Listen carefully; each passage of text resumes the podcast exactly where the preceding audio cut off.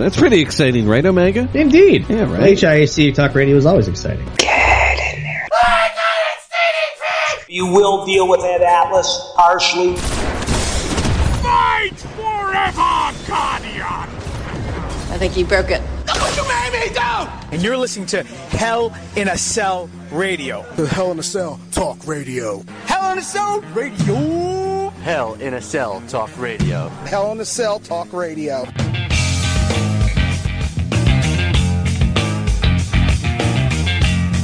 Oh, and now, uh, now that we got the flyer stock out of the way, phew.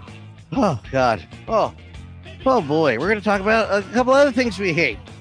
Oh, yeah. yeah. Welcome to HIC Talk Radio. A uh, WWE biography has started up again, and uh, from what I hear, because I haven't watched them yet, because I've kind of forgot, they're pretty damn good. They are indeed. Uh, No. I, I will give them that. The most entertaining wrestling on um, the air right now belongs on A and E. Oh man, that sucks. It, it it does suck, and to make it worse, Danda, they've already showed two um, A and E biographies. They show every Sunday at eight o'clock from eight to ten, the big two hours. And uh, the first weekend, last week, uh, not this past weekend, the weekend before, was The Undertaker. And I've made my feelings on The Undertaker on this very podcast. Yeah, I don't know clear his story. What, what's his story? how do we feel. Um, and I enjoyed it because, like I said, I I have no use for the character, the Undertaker. Um, I I I've never I never got it. To me, the Undertaker is is like Bob Dylan. I know he's his place in history, but I just don't get it. I don't get the appeal. I don't get why everyone thinks he's the greatest. It just it doesn't do it for me. Nothing wrong with it. But Mark Callous, Mark Calaway, that guy I can listen to all day because what A and E did, they went back to his hometown and to where he uh, went to high school, went to college. Pictures I've never seen before. Now I'm not, like I said, I'm not the biggest Undertaker fan, but they had Mark Calaway stuff. His um, and I didn't know he had five brothers, and they're all the same height. And we got to talk to his mom, the Undertaker's Oh, mom. Wow. So an actual, actual A and D biography. Yes, and he was on the basketball court with his daughters, talking about his his college career, where he was damn good, and was gonna go play overseas, uh, because but he he loved wrestling so much, and he talked about uh, a couple of stories that were like throwaway stories he told on the Steve Austin podcast. He talked about going to the uh, on the Houston on the Paul Boesch shows at the Houston at the Sam Houston Arena, and how he went he and his boys would go, and how uh, the first time he got the uh, the bug of of wrestling was when the original Sheik came out, and uh, he and Got his, it. His boys were talking about, man, when the Sheik comes out, we're going to give it to him. We're going to just you know, we're gonna berate him. He's gonna, he won't even know what they and like, yeah. And his boy's like, yeah, like, yeah. And keep in mind, Mark at this point, Mark Calaway was over six feet, six four, or something like that. Sheik was never six feet on his best day, but she comes out walking and in the full robe and the regalia and everything like that, the bugged out eyes. And he and his friends were at the guardrail, and all she did was that, and they took off the other way. Oh shit! and his words, we were all assholes and elbows, just trying to get out of each other's way. And then we got to, why do you say something? I thought you were to say something. I thought you were to say something. Um, I said I got the fuck out of there. and he talked about shaking Andre's hand um, when he uh, went. That's the only time they ever met. Wow. said, and uh, he was uh, just in awe of that. And it, and again, the story told Steve Austin about how Buzz Sawyer went to the Buzz Sawyer Wrestling School, and how that was a a, a crock of crap. But he went into more detail about it and about how they were uh, how he was treated and how they uh, showed up one time and Buzz was gone, and um, and they showed a lot of Mark of WCW Mark Callous clips, including the the skyscrapers um, spot with Danny Spivey when they wasted the Road Warriors. And the the way they now you have to keep in mind, Dan, this is a WWE biography, Yeah. so a lot of it is skewed. Uh, and when Danny Spivey talked about it, and by the way, Danny Spivey, if there is an uh an advertisement for The Walking Dead, um, Uh, if they need to be more effective, just interview Dan Spivey because I've never seen a Walking Dead man look like like the way he is. If they didn't have his name underneath it says Dan Spivey, I would have no idea who this man is because my God, I don't know. Well, if you could walk through a nuclear explosion and live, you'd look like Dan Spivey. Dan Spivey. Jesus. Christ. I never had a problem with the guy, but it's like, my lord, he doesn't look anything. But and he and he he talked about um well the skyscrapers they didn't have anything for us you know we weren't you know they didn't so that's why i left and kind of revisionist history because the skyscrapers were getting a big push um with sid and dan but because the crowd wanted sid which you could see and then sid punctured his lung which was conveniently you know left out of the story and um I didn't I- know that. yeah, that's why I broke up the skyscrapers was, you know, the fight with, you know, with Arn. And uh so they needed a a, a big guy to team with Dan. And that's when uh they didn't mention Dutch Mantell, which uh was shocking because it was Dutch Mantell who called Jim when Jim Cornette called Dutch Mantell.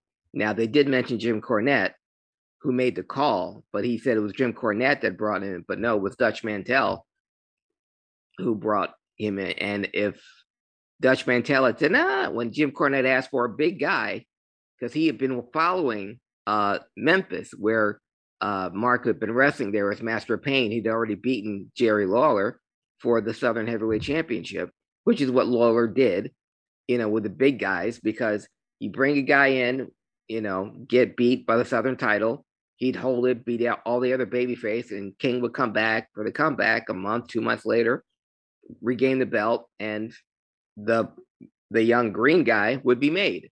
That's what he did with Kamala. That's what he did with Sid. That's what he did with um uh Charles Wright uh, when he was uh, the Soul Taker before he became all those other names. Uh, but that's what Lawler did, and that's what he did with Master of Pain.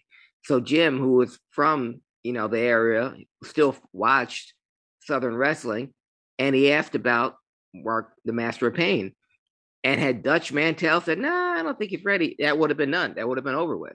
But Dutch said, "Yeah, he can go. He's he's big. He's athletic. He gets it. He's just green. That's all." And they brought him up, and the the skyscraper stuff they showed with Mark and Dan Spivey, that's the Mark Callous that I like. And oh, it was only uh, it was Terry Funk who called him Mark Callous when he brought him up as Mark Calaway. Ah, I didn't know that. Mark, yeah, went from Master. I gotta Pain. watch these. This is Yeah. great. And even better when they showed him when he went to world class as, as Texas Red, that his first manager there was Percy Pringle. And they showed that on the show, but they didn't mention that was him. And you know, when they brought until they years later, when he was in the WWF, and we thought, who can we get to pair with the Undertaker? And they brought uh, William Moody and said, "What?" And it turned out he was a licensed mortician. Never even mentioned that. Oh, by the way, we worked together in world class. And they showed his first match there in world class was against Bruiser Brody. Completely washed over that. And Undertaker Shit. and uh, and I thought they were going to go into detail because again on the Steve on the Steve Austin podcast, Undertaker talked about how he fucked up with Bruiser Brody his first match with Bruiser. They went to lock up, and then he sh- and he was under a mask, shoved him back, and he clipped Brody in the chin, right?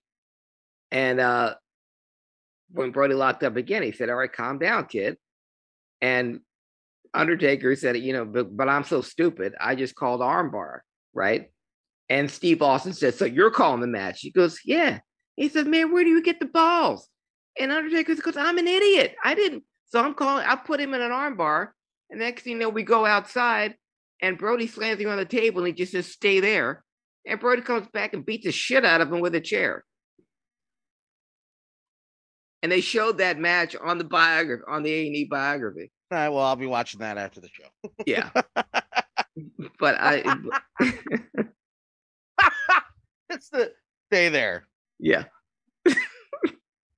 That's Yeah, fucking do I- funny. yeah, yeah. Why? What's going? on? Ah! Yeah, and he said, when Ow, I, motherfucker! He said, "Yeah, when I got that big boot across the face, that's when I, yeah."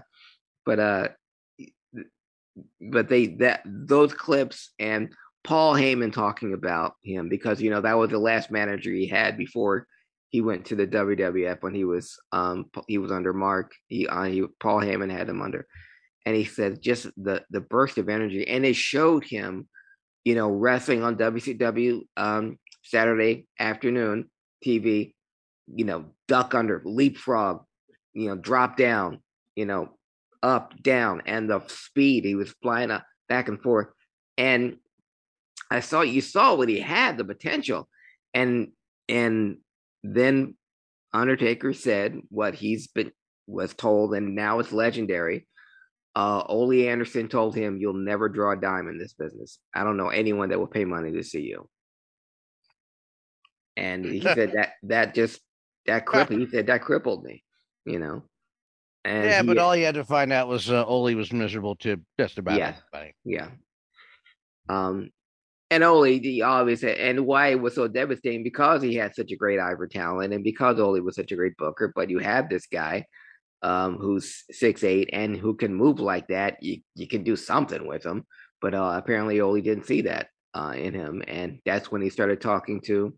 Uh, he had called Bruce Pritchard, um, because apparently everyone in in WCW had Bruce Pritchard's number, and uh, talked to Vince McMahon, and you know the story. What a talent whore. Yeah.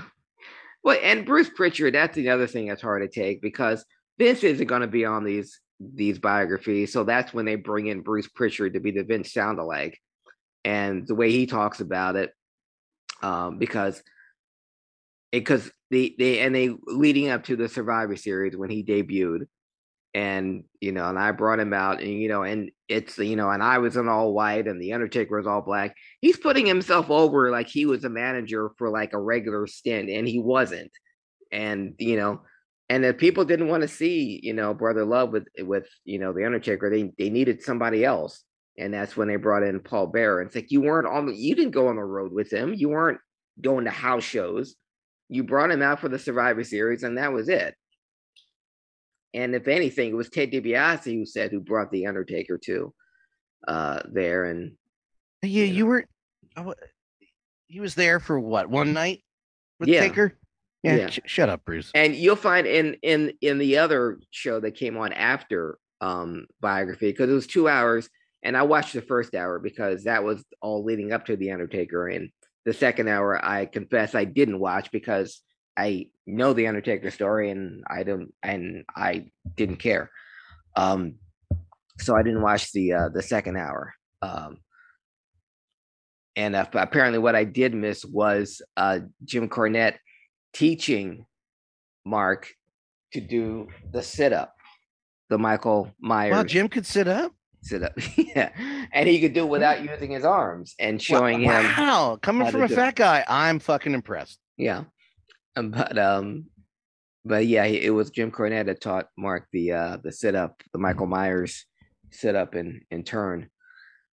Uh but the for the the first hour, really good stuff. Um, like I said, and this is coming from someone who was not an Undertaker fan at all. Well, you're Man. wrong, Craig. I'm a fan of Mark Callous. Now, the Mark Calaway, uh, the, the the WCW clips that I saw that I hadn't seen in about 30 years, Yeah. um, I absolutely love. Yeah, it wasn't bad. Like, uh, No. like going back, I'm like, nice. He's he's fine. It's just me and Mark great- Callow. yeah. It's like, And I-. Yeah, and a story that I didn't know uh, that he said when he started in world class, uh, he would come to the arena every week looking for some, hoping someone would see him Yeah. trying to get hired or something, and nothing. He was going there for for three months and nothing. Well, And- it must have been all the turmoil there in Da- Dallas because it certainly wasn't his fault. But Fritz, he said that Fritz von Erich saw him and said, "Let's get him some, get him some ring time. He looks like David." And I never realized it before. Then he Yeah, did, he he did look bit, like yeah. David. He That's had not- they were the same point. height, you know, and and he had the red hair like Mike. So he, you know, and it and Mike was probably a better liked. talent, though. No, David was better talent. Yeah, but um, That's what I mean. I da- David. That's what I meant. Yes, David was much better talent than the Undertaker and was better talent than Mark Callous was. But that's why Fritz, how he got his start in world class, because Fritz thought he looked like David, looked like David Von Erich. Um, you got you gotta let that go, bro. Yeah. Um, you know, he's never gonna let that go. Um, dead, to. but the uh the uh listen to Mark uh Callous Calaway tell his story and hearing his t- hearing from his mother and his brothers and his, whole high school basketball coach. Any any of them else were wearing the blue lions fa- flag? Nope, Oh, sweet. no. At least that's not. But the best part the of the Sunday night AEW because after the um the biography they have their other show called Rivals where Huh. they they focus on a special rivalry. Now we don't have to talk about this past Sunday show because this past Sunday's A&E biography was on Goldberg and the Rivals episode was Undertaker and Kane. But last week the like I said, the A&E biography was The Undertaker, but the rivals was Bret Hart and Shawn Michaels. Oh, I don't know this story. What happened? Um, yeah, it's it's fascinating. Um, and it hadn't been talked about. Don't tell the whole story. I don't care. What it's most fascinating though, uh, Dan was you talked to bo- both of them or gave both of them taught or now, and they both gave their they were both part of this documentary. So, and it showed them when they were friends before, when they were Heart Foundation and the Rockers, and they show at the end it showed them where they are now, and they uh they showed them reconciling on Monday Night Raw, and they showed them, you know, backstage before, and they showed them their most recent time they were together was this past WrestleMania, and seeing them, you know, walk up toward each other and give each other a, hug and talk. So that was the most fascinating. The thing that, and we know the story, so I'm not going to rehash it. The only thing that that grinded my gears was again Bruce Bruce Pritchard. um, Bruce, shut the fuck up. and it, and it really Dan it, it shows you how um how do I put this uh How stupid. it it was not well not Shawn was a prick so it, it that wasn't stupid part how um Vince had a month to get the belt off of Bret and you know if he's all for having Bret take the you know talk to WCW in the first place and sign a deal but the thing is the Bret the contract that Vince McMahon okayed gave Bret creative control over who he would drop the belt to. You're saying this is a Vince problem? Yes. Hmm, But interesting. what- I never but- thought that. What got me was when uh it came time they were coming down to Survivor Series and Bret hadn't dropped the belt and by then everyone knew he had already signed with WCW and they were saying um yeah but the thing is Bret had dropped the belt and Bruce Pritchard was saying well see and it, it wasn't up to Bret though and I'm screaming at TV yes it was you dumb fuck because that was in his contract that Vince McMahon okayed that it was up to him. He could drop it to any if he didn't like the person he would drop it to. He he had he had creative control, and they they mentioned that again this past Sunday when Goldberg lost the belt to Kevin Nash and broke the streak. And they talked to Eric Bischoff and said, Eric, why Kevin Nash? He said because Kevin wanted to. He said, but couldn't have been anyone else. And Eric Bischoff just goes creative control. That's what Nash had in his contract when he signed with WCW. Goldberg didn't. I don't think Nash would dispute that story though. That he didn't want to end the streak. I I don't know. I I I've always heard that he wasn't like it wasn't his idea. It wasn't his idea, but obviously he Well, I guess it. he he wouldn't have. uh Yeah. Now the very next day, he- and he said he didn't book it. That's the thing. He wasn't a booker then, because the very next, if you remember, the very next Monday was the the finger poke of doom. Yeah, yeah. He said. Yeah.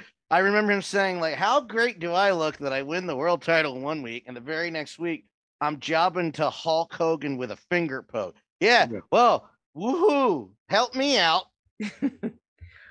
Well, it, Bret's contract had creative control, but it was Vince's zeal to put the belt on Shawn for whatever reason. Why you wanted to you give it back to the pill addicted prick? I have no idea. What? This is an asshole. Yeah. Yeah.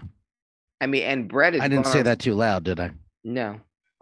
But I mean, Bret had went on record saying, and because he's talked about this ad nauseum, he goes, I would have dropped it to The Undertaker. I would have dropped it Austin. I would have dropped it to the Brooklyn Brawler. I just didn't want to do it to Shawn, right. and I didn't want to do it in Montreal. That's all I. That's all I wanted. Well, you know, I, I, listen, I do side with Bret like a, a, a little more on this whole thing, Uh huh. but oh well. Yeah. God damn it! It's it's literally the most childish games I've ever seen from adults, and we're still talking about it thirty fucking years later.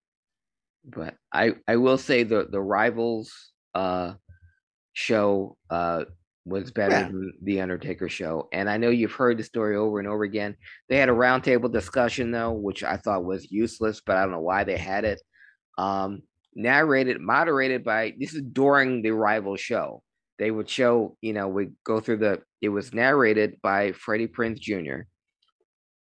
And then they would opening cut, his own wrestling company, obviously. yeah, but then they would cut to the roundtable discussion during the during the documentary, and I was like, and the people they had around the roundtable were Tamina Snuka, Kofi Kingston, mm.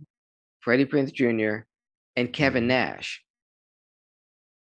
And eh, I'm sorry, it was Tamina Snuka, Kofi Kingston, JBL, and Kevin Nash.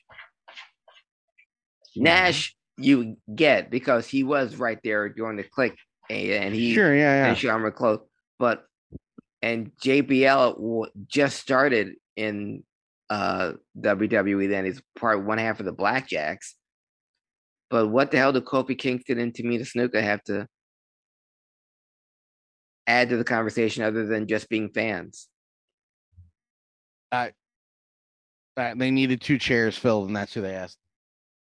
And it, and to do it now, you would it would make sense to talk about it after the show, but this is during the actual documentary. They would cut to these guys in a very dark room talking about Bret and Shawn. You you really have to see it, honestly. Uh, I'll take a look. I'll, uh, I'll, I'll live tweet it. Yeah, and and fans of H- yeah, please do. I And fans will. of yeah, and fans of HIAC Talk Radio listening viewing, if if you've already seen it, please let me know what you think. Uh, this not just last week's under, with uh, the Undertaker and Bret and Shawn, but this week's with uh, Goldberg and the rivals were Kane and Undertaker. I, I don't care about that. It was cool No. for the time, but I, I don't care at all. And to hear people Uh, talk about Kane and Undertaker like it was Andre Hogan's, like, oh my God, you see, you two big men. blah, blah, blah, blah, blah, blah. Yeah, I don't care. I don't care. I can't think of a more boring feud than two tall guys hitting each other. You know what I can't think of that's more boring? What? Ric Flair's last match. Well, Dan, they set it up so well. Um, I don't know if you saw the video that was released today of um of Ric Flair being attacked by Jay Lethal and then joined and Jay Lethal was stopped from attacking Ric Flair by Jeff Jarrett of all people. and how Rick wouldn't Doesn't he take- work in the WWE? Yeah. Well, when Interesting. Jeff Jarrett pushed Jay Lethal off and said, "Leave him alone. He's seventy something years old," and he was trying to help Rick up, and Rick said, "I don't need your help. I don't need anything from you." And Jeff's like, "I'm trying to help."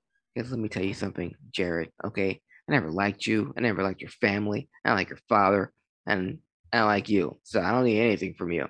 And Jeff goes, "Oh, really? Pap! Take that!" And then next thing you know, Jeff Jarrett is punching him.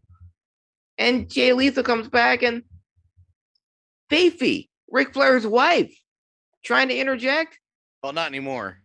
Yes, she held Ric Flair's arms. While David Crockett, yes, that David Crockett, watched along helplessly. Well, what was Dave Crockett gonna do? Uh, yell at the top of his lungs like he did at every single NWA. Oh my god! Oh, fans, we gotta go. See you next week. Yeah, after teasing the same match all all day, and then it comes, I mean, it happens, and then we out. We gotta go. Um, I but- got I got news for you before Yes, you yeah. say anything. yes, sir. I don't give a flying French knee kitty drop fuck about this fucking match and him wrestling again. And I all due respect, everyone. I don't give a shit if I ever see Ric Flair on TV or in the ring, anything ever again. Don't care. And especially after all that came out. And it's like, well, you know, he kind of sexually assaulted that poor girl. Not kind of. Uh, y- yeah, no, I was being, I was, Yeah, being- yeah, it was, it was being ironic, yeah. sarcastic. hmm Uh, I don't give a, sh- I don't care. I don't care. He had us last. I don't understand how you could build a goodbye so well for for uh, uh, someone who had such a career that he did. Yeah. And I, it, you know, we crap on things that we that needs to be crapped on in our opinions, and we praise things that Yeah. we feel needs to be praised. And that ending between him and Shawn Michaels was perfect, and it was bad enough that he wrestled again in uh, TNA, Mhm. and now we're here after he almost died. Yeah. Like almost, almost died. And some people would say, "Well, you're close to death." Sure, I'm not Ric Flair. Um, I, I, I don't get it. I, I, I don't get it. No, I, no, that's all you have to say. Those three words. I don't get it either. And I was talking about this video about Jay Lethal and Jeff Jarrett attacking Ric Flair And because fuck Jay Lethal too. because uh, they left Rick laying in a pool of blood. And as Rick was being beaten, he said, That's hard way. That's hard way. And yeah, they busted up. So the 70 something year old Ric Flair was laid to waste, busted open again, maybe for the last time, to promote his last match against Jay Lethal, Jeff Jarrett, tag team, and his son in law, uh, Andrade. So Ric Flair, um, I call him the Michael Jordan of wrestling because, like Michael Jordan, you had the perfect goodbye. Game six of the NBA championship, you get the game winning basket, you go out like that, and you end your career sitting on the bench as a Washington Wizard. That game Yes. right here in Philadelphia. But yes, Game right here in Philadelphia. but yeah, but Ric Flair is a Michael Jordan of wrestling because he forever tainted his legacy. And uh with Jordan, we you know don't know why he came back. Um, outside of the competitive juices thing, Flair came back because he needed the money. And that's the so that's where whatever sympathy I ever had for Ric Flair went out the window there. And after hearing about the flight, of course, Ric Flair rightfully has been canceled um, from ever appearing in the WWE again. And um, for those of you who like that sort of thing, those are the kind of things those people like. So I know someone is going to pay to see Ric Flair's last match, but it's not going to be either one of us on this episode of Because I don't Radio. Give a shit. I'm over Ric Flair. Sorry. Don't be sorry. No, because I can hear voices in my head. Like Randy. Uh, showing him respect. fuck him. Fuck Hulk Hogan. Fuck them all. Fuck them. Fuck them. No, we've given Ric Flair all the the. Uh, I have blown Ric Flair in my life vir- virtually more than any. I- I've blown that man. I've gone out of my way to blow Hulk Hogan virtually so many times just to get blocked by him. you know, defending his right to his privacy and how fucked that whole sex tape thing was. And he's like, oh, blocked. I went, well, fuck you. I mean, you said the N word 80 times anyway, you fucking piece of shit. Um, I- no, I I don't owe them a damn thing. They've got my money. They've had they've had my fandom. Rick, go home.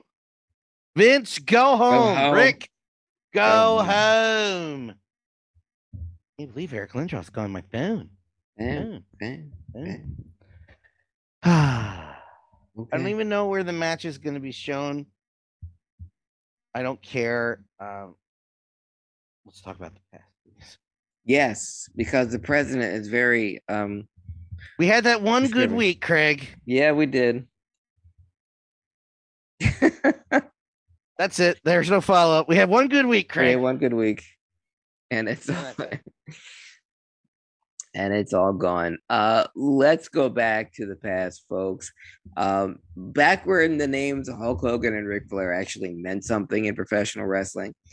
Um, back when they were the rulers of their r- respective brands. Back when there was more than two major wrestling federations in there the world. three. No, There were three, yeah, that encompassed the entire United States, these United States and Canada, and uh, made wrestling worthwhile watching in stadiums, in uh, coliseums, in arenas, in high school gymnasiums, in all 50 states.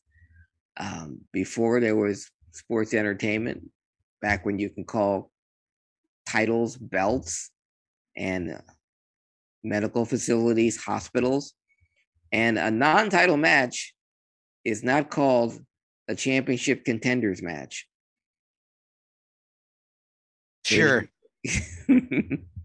Sure. This is the wrestling historian. We're gonna go back this week in wrestling history um, for a, a couple of uh, milestones or a, a couple of um, things. What if things just went a little bit differently? Um, actually, July seventeenth, uh, nineteen ninety four. Um, the first Bash at the Beach, WCW, Bash at the Beach. And this would be, even though they'd wrestled each other three years earlier in the WWF, this would be. Hold the- on. Let's just blow the guys that we just said we were tired of talking about. talking about. Here we go, baby. But it was Listen. the first pay per view meeting ever of Hulk Hogan and Ric Flair. Listen, this is where we talk about like we were talking. This match was this match. The build up was freaking phenomenal. Yeah. And it was the first thing in WCW that was good for a long time. Now, that match was great, and and their three rematch, three, four, initial rematches, three, Yeah. 2 Uh-huh. I can't remember now. Um, you also have that tag team match at Ba- uh, Great American Bash mixed in with there with uh, Ra- Angelo Poffo in the mix. Yeah. Uh, and the Renegade, unfortunately, but that, know, Yeah. his And the best match on the card, though. We'll we'll talk about that in a second. Okay, good. I know where you're going with that, and I'm going to hold my tongue because, uh, yes, we're going to talk about that. Um, but like, they were great. They were great, and unfortunately, like I said, uh, look at slant, uh, look at Starcade 1993's main event, and then look at Starcade 1994's main event, and you tell me how wrestling is better for it in that. Compare and contrast. But the best card of the night was Craig. The United States champion, stunning Steve Austin, defeated Ricky the Dragon Steamboat. It's so good. Damn good match. It, it's That's it's kind of like that WrestleMania thing where everybody talks about Andre and Hogan, but Yeah. the the the purists are like, yeah, but Steamboat and Macho, Yeah. And once again, the Austin com- and Steamboat. yeah, once again, the common denominator, Ricky Steamboat. Guy can and this is seven years after WrestleMania three. Um guy still can't have a bad match with anyone, and with a young, uh, just coming to his own, stunning blonde-haired Steve Austin. Uh, those guys made magic, and Steve Austin still to this day calls Ricky Steamboat uh, his favorite opponent because he learned so much from him. And uh, if you watch Steve Austin, that's your homework, folks. We try to give you a homework assignment every week here on HIAC. Watch the first, go back on the on the cock if you can find it on the WCW. Back up on the cock. Bash at the beach, and just go find the the uh, Steve Austin Ricky Steamboat match, and prepare to be amazed. Uh, and even just look at the back. Steve Austin took the best backdrop in all professional wrestling. Yeah. And uh, be uh, obviously before his injury, after his so injury, goddamn he never did. But just the way he came over, he when he got on the back, his head was straight up in the air when it on the back, and he just What yeah, a picture. It just that there's a photo op. yeah, Um and I do want to again bring up Bobby Heenan yeah. on commentary, always the feature act Mhm. on any, any main event that he was uh, commentating. Bobby the Brain Heenan. And just to insert this real quick, uh, his Mhm. wife has passed away. Yeah, I saw that Cindy. Um, I forgot to mention that. And uh, uh, very sad. Married to the very end of uh, his life. Uh, Mhm. She went to all the conventions with him, did the Mhm. communicating for him towards the end. I didn't mean to steal your thunder, Craig. It No, no, you're right. My You're, head. you're absolutely right. Um, her his partner to, from the very beginning stuck through to the very end. She was there for illness. She was there for the Hall of Fame speech. She was there for the end, and she is uh, she is no longer with us as well. Cindy Cindy Heenan. Cindy yeah. Heenan, great woman. Ah, man. One of the things that probably didn't really make me cry, Mhm. but uh, just talk about Bobby for a second. I know it's Bash at the Yeah. Beach, but No, just talk about. Bobby for a second because who the fuck doesn't ever want to talk about Bob? nobody, nobody on this show. Exact nobody with a brain. Um, was uh, the extras on the Bobby Heenan DVD, hmm and it always makes me emotional. Not like, oh my god, I'm gonna cry, but it's so funny. In the middle of the interview, Cindy comes home behind the cameraman. You can't see her, but Bobby breaks, busts her stones. hey, close the door. We're doing an interview, and then immediately goes to my my beautiful wife, my wife, my, and he says something very nice. I'm like,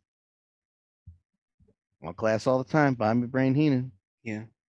Gotta miss that guy. Oh man, I would, and I don't mean this. I don't even mean this as a joke, because you know he was not talking. You know what's funny is, we we can elaborate more on this when his birthday or a big event comes out, because I'll talk about Bobby for hours.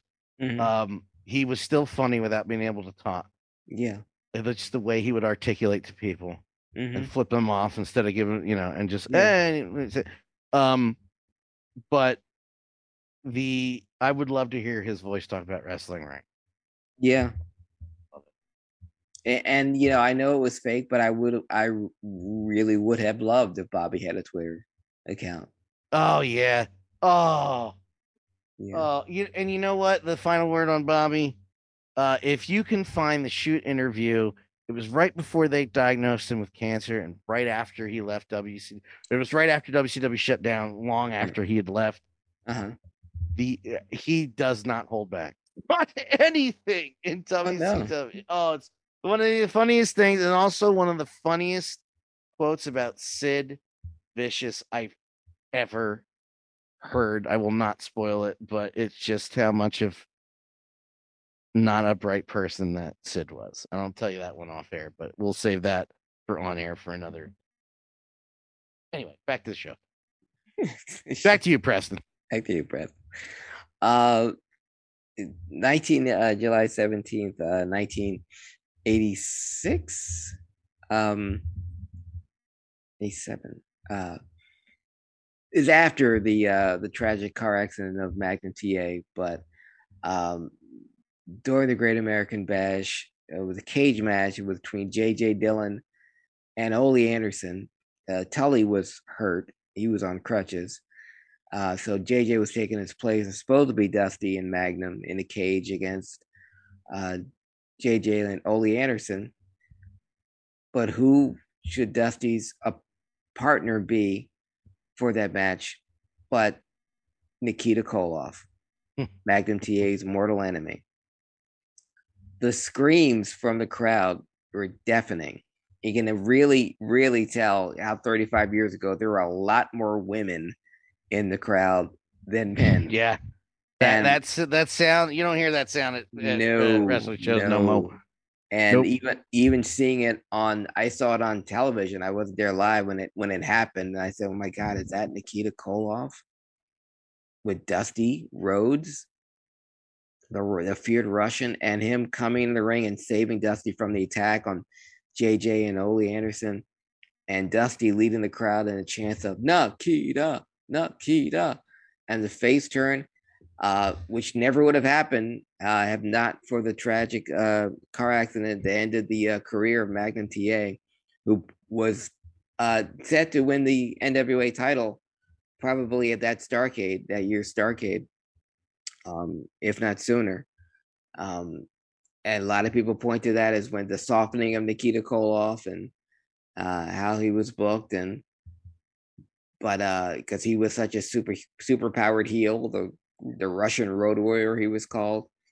But uh, that face turn was still one of the people still remember it that I'm remembering now, 35 years, like 36 years later, um, as a a big big moment in professional wrestling history, and um, something that can't be forgotten.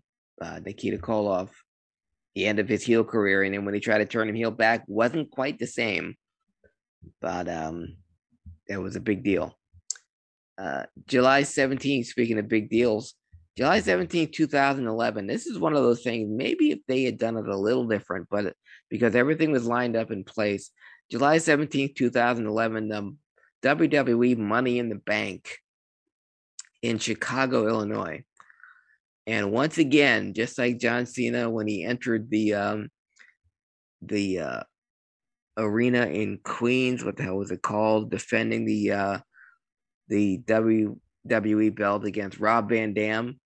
Oh, um, uh, Elks Lodge. Elks Lodge. No, the man, the Manhattan Center. Manhattan I don't know where the fuck it is. It was, What, I, it I don't know. Yeah.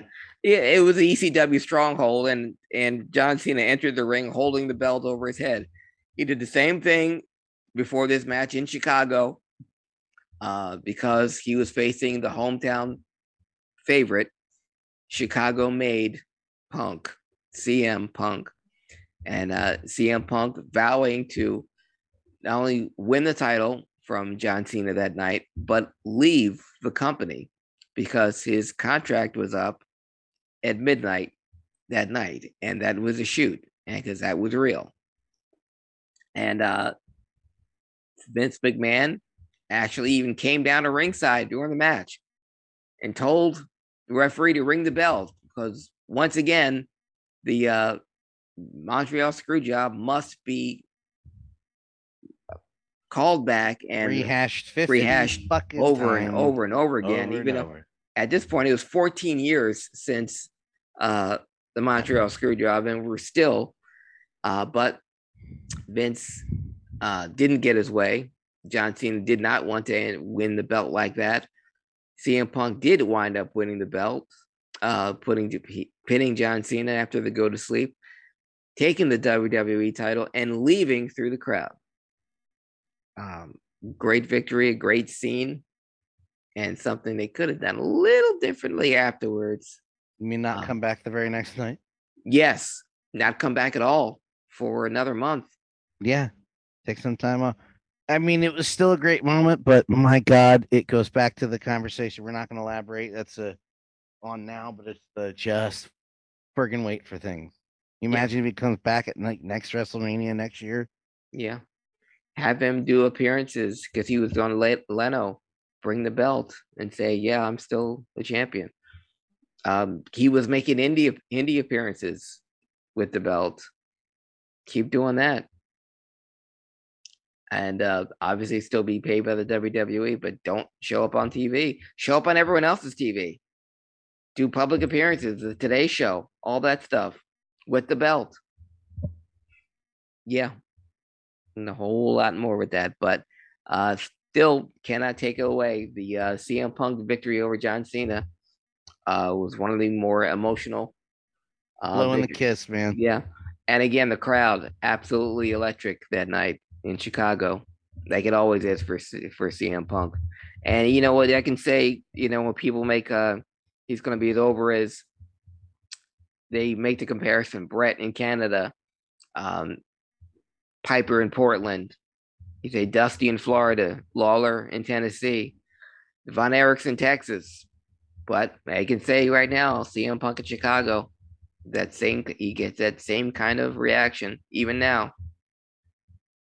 But back in 2011, July 17th, it was deafening. Uh, speaking of people that could do things a little differently, uh, July 18th, 1980,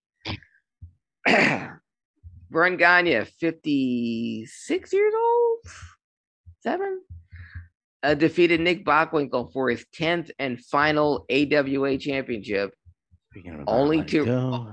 only to retire three months later, Thank you. and then just give the belt back to Nick it's just he had he had to get the one, really, Yeah. one more. hmm And not even a tournament. You know, it was at the Stanley Blackburn, the AWA figurehead president, said because of his stellar record and because he was the number one contender, the AWA championship has been awarded back to Nick Bockwinkel, which Here, made take this. yeah, which made Bockwinkel's manager Bobby Heenan very happy, and at the same time, very well. It's about time. That was his his first words. He couldn't even let the uh, presentation go at the. So we like to award this belt, the AWA Championship, back to Mister Nick. Well, it's about time. uh, Bobby. But yeah, another example of the um the Verne Gagne Iron Fist rule. Um, Go home, Burn. and You uh, gotta stop pushing your kid. yeah, tenth and final AWA championship for Verne Gagne. Uh, not to be outdone, 13 years later, July 18th, 1993, Ric. Flair defeated Barry Windham for his 10th and final NWA championship. That was in '93. 93. Oh, Yeah. Uh, and it's a historic date for championships because also July 18th, 1989, in Syracuse, New York, uh, Demolition lost the WWF Tag Team Championship to the team managed by Bobby the Brain Heenan, Tully Blanchard, and Arn Anderson. And with that victory, Tully Blanchard and Arn Anderson would become the first team ever to be NWA Tag Team Champions and the WWF Tag Team Champions. They were the first team to hold both of those, not the Road Warriors. It was Tully and Arn were the first NWA Tag Team Champions to later become WWF Tag Team Champions. And it happened July 18th, 1989. Uh, and July 20th, 1973, Houston, Texas, the 10 pounds of gold NWA Championship belt that's even being held just today uh, was unveiled for the first time in Houston, Texas, before uh, the title defense that champion Harley Race was going to have against the contender, number one contender, Jack Brisco. And uh, Jack Brisco would defeat Harley Race and would son win his first world championship. So Harley Race, the 10 pounds of gold that he was presented before the bout, he never got to wear um, until four years later when he regained it. But uh, Jack Brisco would win his first world championship and uh, hold it for two years and would be the standard bearer in the NWA for quite a while and set a legacy, you know, for N- former NCAA wrestling champions to become world champions. A trend started by Danny Hodge, and we continue with Jack Brisco, Bob Backlund, Kurt Angle, Brock Lesnar, Dan Severn, uh, the NCAA college wrestling champion, becoming a professional world champion. Um, it's formula that works if you find the right guy, and the right guy was Jack Brisco, and his reign is what attracted Vince McMahon Sr. because he wanted his own Jack Brisco. Because when he would vacation, when they would have a Florida swap with Eddie Graham, and he saw the crowds that Jack Brisco would would attract, and how there were no riots, and just loved his wrestling and loved his look, said, "I want one of those for my federation." I want an All American boy. I want one of them. Leo. Yeah, I want my own Jack Brisco. But uh, Jack Brisco was the uh, the uh, the standard bearer for the NWA for a long time, and he won his first. And like I said, people that you know were standard bearers, great, are seen as great, great champions. Jack Brisco only held the NWA title once. Same. Yep. And I couldn't let this week go, Dan, without wishing a special, a happy belated birthday uh, to another influential wrestler that um, still influences uh, wrestling wrestlers, certain one, certain time, because but there's only one. Uh, born July 17th in Wiesbaden, Germany. Happy belated birthday to our beloved Daphne. Yep. I have nothing else to say. Um, I did open up. I already had her autograph. Fuck Steve Richards. Um, I did open up her figure Nice. to prominently have her displayed out with my other very few that I have left, but the wrestling figures. Um, yes, miss her dearly, Yeah. and a lot of people do. Yeah. Um, it was still nice to see so many. So many tributes today or Yeah. this week. Yeah. Yeah. Um yeah, the TNA figures used to be really good. Yeah. Lots of articulation. Mm-hmm. Um Yeah, I you know. What else can I say? I know. And you know, we celebrated her birthday every year when she was with us. And we're I gonna know do it until I'm dead. Exactly. or the show's dead. one or the other, whichever one comes first. At this point, who the fuck knows? Yeah. Um there was a lot it was ice cream day because uh Yeah. ice cream and Mhm. uh, I did have ice cream. Me too. for Daphne, and I did down uh, download. I did uh, donate to a um, national suicide um, charity. It makes me sad. I know. I'm sorry. Happy birthday, Daph, wherever you are. Happy birthday, Daph. We'll be screaming out for you.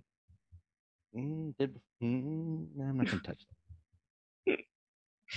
And that, gentlemen and ladies, is a wrestling historian. And you can follow me on Instagram, Facebook, and on Twitter at Craig Lagon, C R A I G L I G G E O N S. It is a great shoot interview she does. She did in uh, 05, 06. Uh-huh. But her story is amazing because she originally just got hired for as an actress, like uh, certain other uh, people there Mhm. who, you know, slept and blew their way onto TV. Uh, she was like, "Nah, I want to be a wrestler," and and trained and did it, and was a wrestler after that for years, and it- it's good to know. It's a Yeah. story.